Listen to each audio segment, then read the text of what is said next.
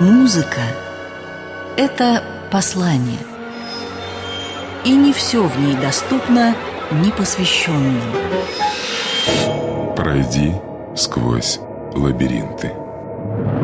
Лабиринты – тайная история музыки с Ириной Кленской и Евгением Жариновым в эфире «Радио Орфей». Программа подготовлена при финансовой поддержке Федерального агентства по печати и массовым коммуникациям.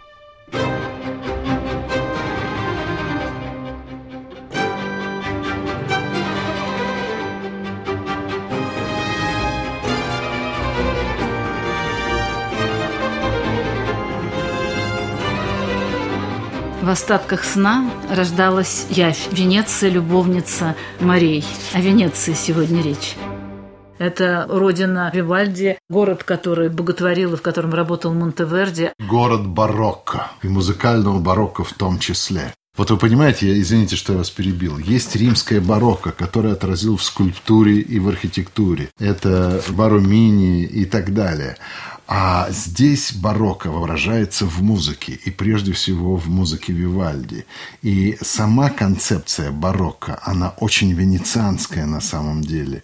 И именно поэтому венецианцы выдвинули из своей среды, из среды, извините меня, парикмахеров. Бродобрей, но и музыкант. И музыкант. Вот вы правильно вы знаете, сказали, но там... и, потому что руки его прежде всего, как говорится, ковырялись в чужой бороде и в чужих волосах. Но, тем не менее, в Венеции того времени в каждой цирюльне находился целый набор музыкальных инструментов, потому что Бородобре не просто брил, он еще разговаривал. У отца Вивальди было три девочки и два мальчика, и два мальчика стали бродобреями, говорят, отличными. Да. То есть а, шесть детей, да. а один старший стал музыкантом. Гением. И он был рыжий, говорит, что это рыжий цвет, это цвет... Недоносок, родился через семь месяцев, страдал все время астмой, да. был как бы не приспособлен к жизни – но был виртуоз, нарушал... играл на скрипке, да, как бог. Да, это так, это так. Но самое интересное, мне кажется, это то, что Вивальди удалось передать вот в своих музыкальных аккордах саму суть философии барокко который можно перевести как жемчужину неправильной формы. Что я имею в виду? Вот там, в Венеции, есть еще гениальная церковь, выстроенная в стиле барокко, посвященная Святой Марии. Это 17 век, выстроена после эпидемии чумы она поражает своими неправильными формами. Суть барокко заключается в том, что мир порожден не Господом, а мир порожден моллюском, который создает жемчужину неправильной формы. Все меняется. Отсюда, например, Полтавской роман, отсюда, например, Хромой бес, отсюда, например, Восстание ангелов, которое будет характерно для барокко. Ну, например, Мильтон – его знаменитый «Потерянный рай» хотя бы. И я мог бы дальше говорить о барокко, и «Ле Трагик», знаменитые трагические поэмы Агриппа де Беньи, с которого все началось, Иван Дел, трилогия Люцифере. Это все барочное мироощущение. Там на небесах что-то произошло, все поменялось. И вот это вот ощущение ломки всеобщего вихря, всеобщего изменения прежде всего передается в 450 концертах Вивальди.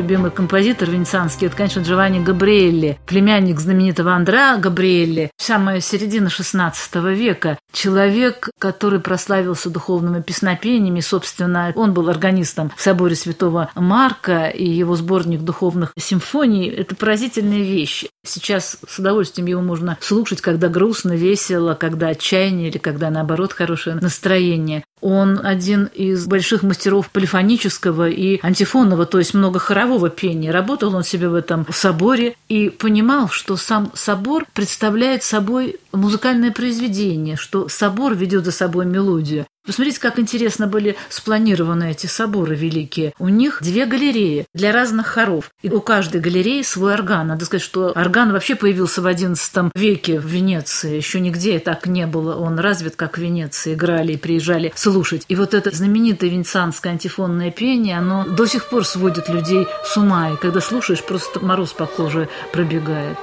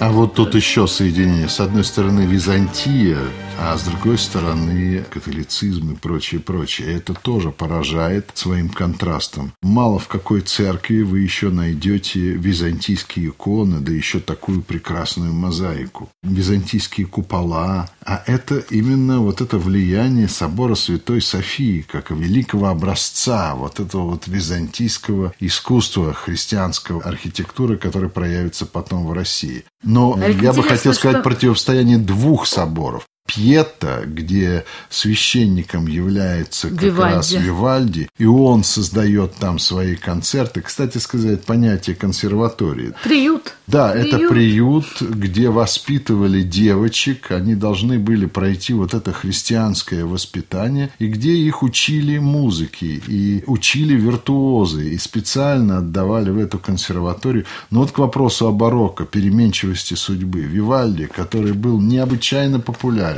А знаете, какая у него первая должность была? Вратарь. Он открывал врата святого храма.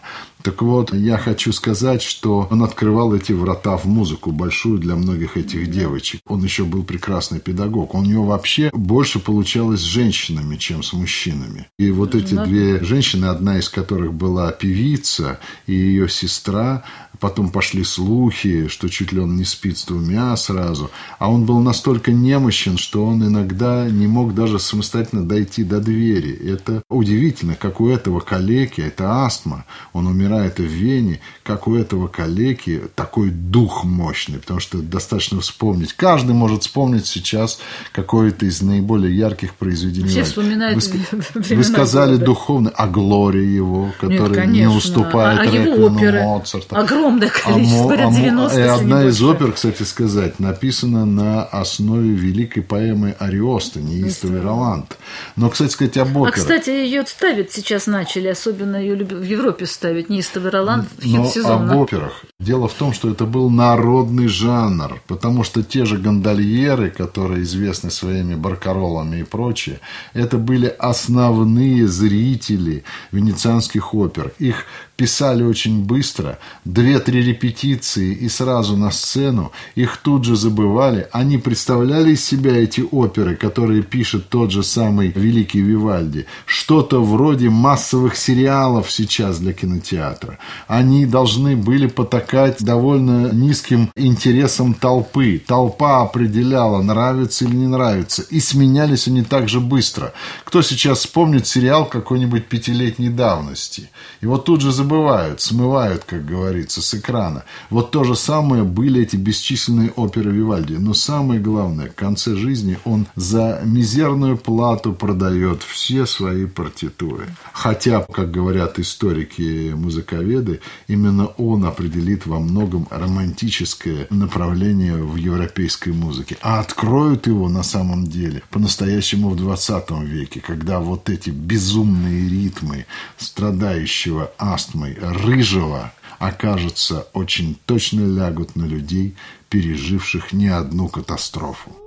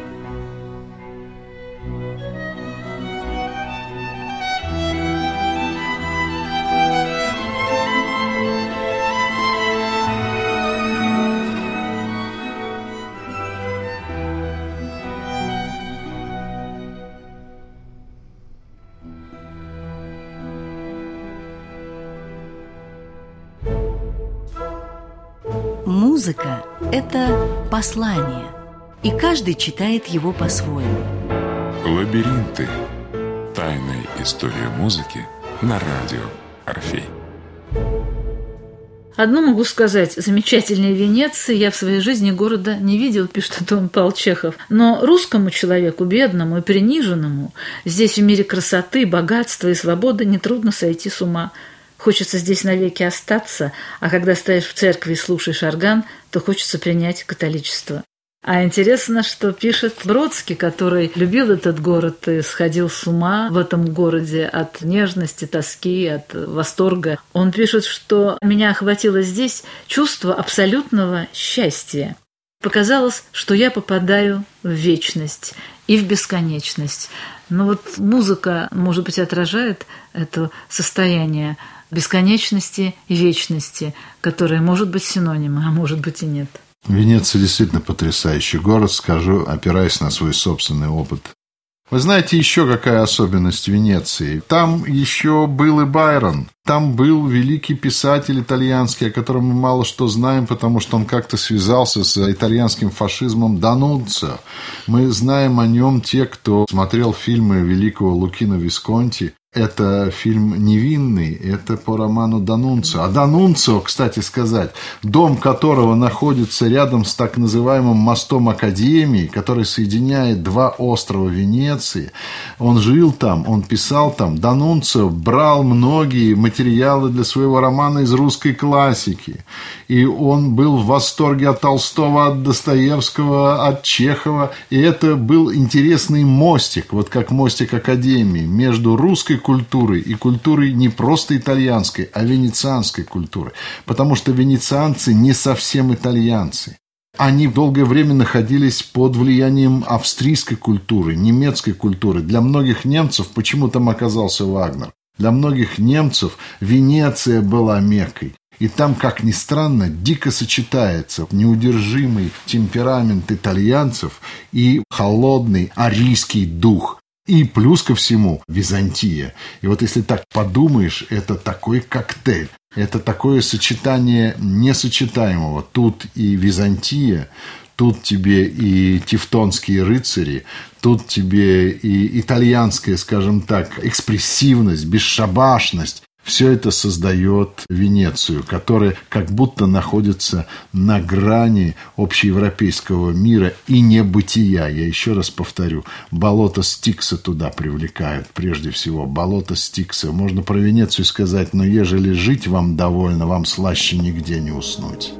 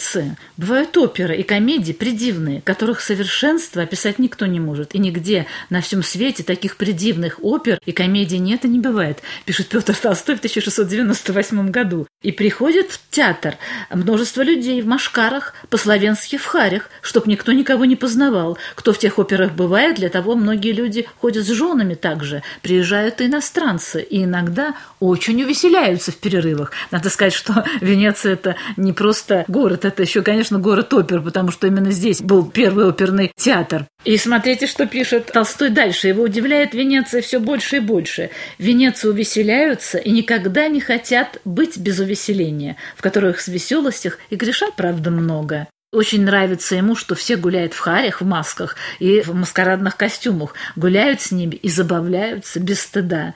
Также во время по многим местам на площадях бывает музыка, и танцуют, и танцуют, и танцуют. И главное, что пишет Толстой в XVII веке, ни от кого, ни в чем, никакого страху никто не имеет. Всякое делает по своей воле кто что хочет. Без страху и без обиды, и без тягостных податей. Но Венеция еще это город Казановы. Если уж говорить о том, что это город греха, то Казанова это как раз, если хотите, воплощение такого греха с его историей моей жизни. И он именно венецианец. Вспомним фильм Феллини об этом, для которого как раз отношение между полами превращается в такое своеобразное искусство либертинажа.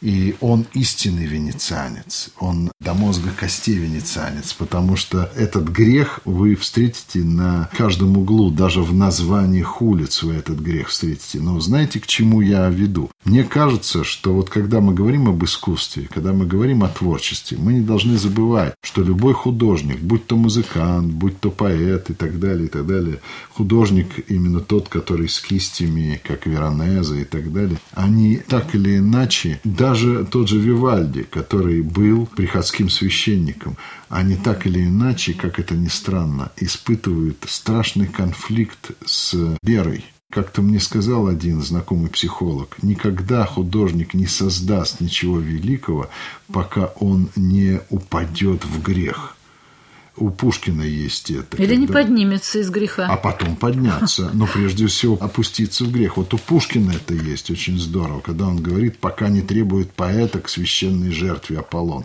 И вот Венеция – это город греха. Искушение это город смерти город. и греха в том числе. Потому что я еще раз повторюсь, это город профессиональных куртизанок. Еще в эпоху Возрождения там насчитывали такое количество куртизанок, что ставили вопрос, а есть ли там вообще честные это женщины, или их просто нет и быть не может. И эти куртизанки представляли из себя не только определенную профессию увеселения, это были необычайно умные женщины, необычайные манипуляторши, потрясающие политики. А зная из особенностей Венеции, если вы возьмете, например, всех художников, включая Веронезе, Тинторетто, кого угодно, вы увидите, что прежде всего они соревнуются между собой в том, чтобы передать шуршащий шелк, парчу, другие дорогие ткани, которые покупались только ради венецианок. И это, если хотите, был двигатель торговли Венеции, это торговый город.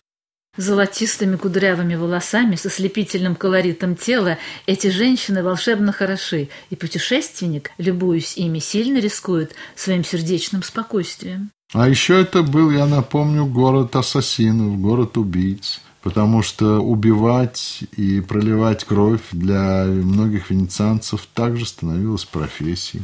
Мы там найдем площади, где, ну, например, там убили Лоренцо Медичи на площади, если не ошибаюсь, Святого Иоанна.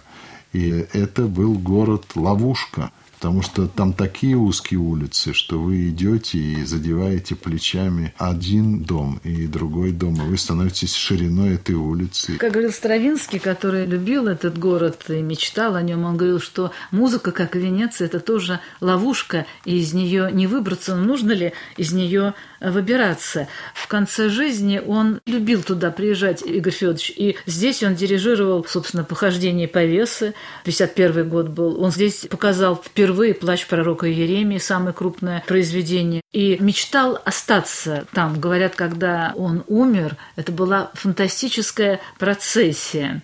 Гроб с телом великого композитора был установлен в траурной гондоле. Она была завалена цветами – и через все эти маленькие и большие каналы ехал траурный величественный экипаж, и его похоронили рядом с могилой Дягилева. Знаете, что написано на могиле Дягилева? Венеция – постоянная вдохновительница наших успокоений. Написано на гробе Великолепно. Вы знаете, что в Венеции есть храм, в котором висит у потолка пустой гроб – Нету никакого другого такого храма в мире, где висит пустой гроб. И это о многом говорит, это символ Венеции. И знаете еще о чем вот я подумал, как результат нашей с вами беседы. А не кажется ли вам, что все эти художники открыли для себя в Венеции один странный закон? Смерть обладает очень мощным творческим потенциалом. Только обыватель боится смерти. Художник понимает, какой потенциал мощный, творческий заложен в смерти. А вечер, боже ты мой Господи, вечером с непривычки можно умереть. Тепло, тихо, звезды. Вот плывет гондола, увешанная фонариками. В ней сидят контрабас, скрипка, гитара, мандолина, две-три барыни, несколько мужчин, и ты слышишь пение и музыку. Поют из опер. Какие голоса. Проехал немного, а там опять лодка с певцами а там опять. И тогда самой полночи в воздухе стоит смесь теноров, скрипок и всяких за душу берущих звуков.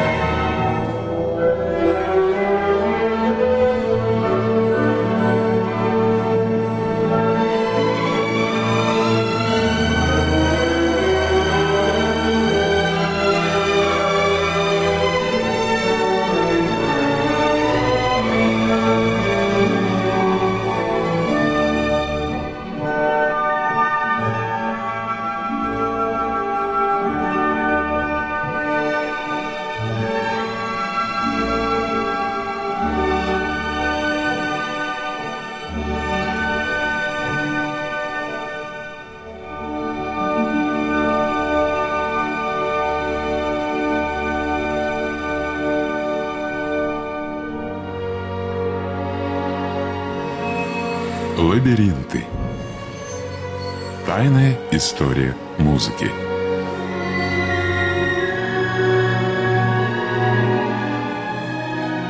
Развитие классической музыки сквозь призму жизни великих композиторов. История произведений и скрытые в них загадки. Лабиринты. Тайная история музыки на радио Орфей. Программа подготовлена при финансовой поддержке Федерального агентства по печати и массовым коммуникациям.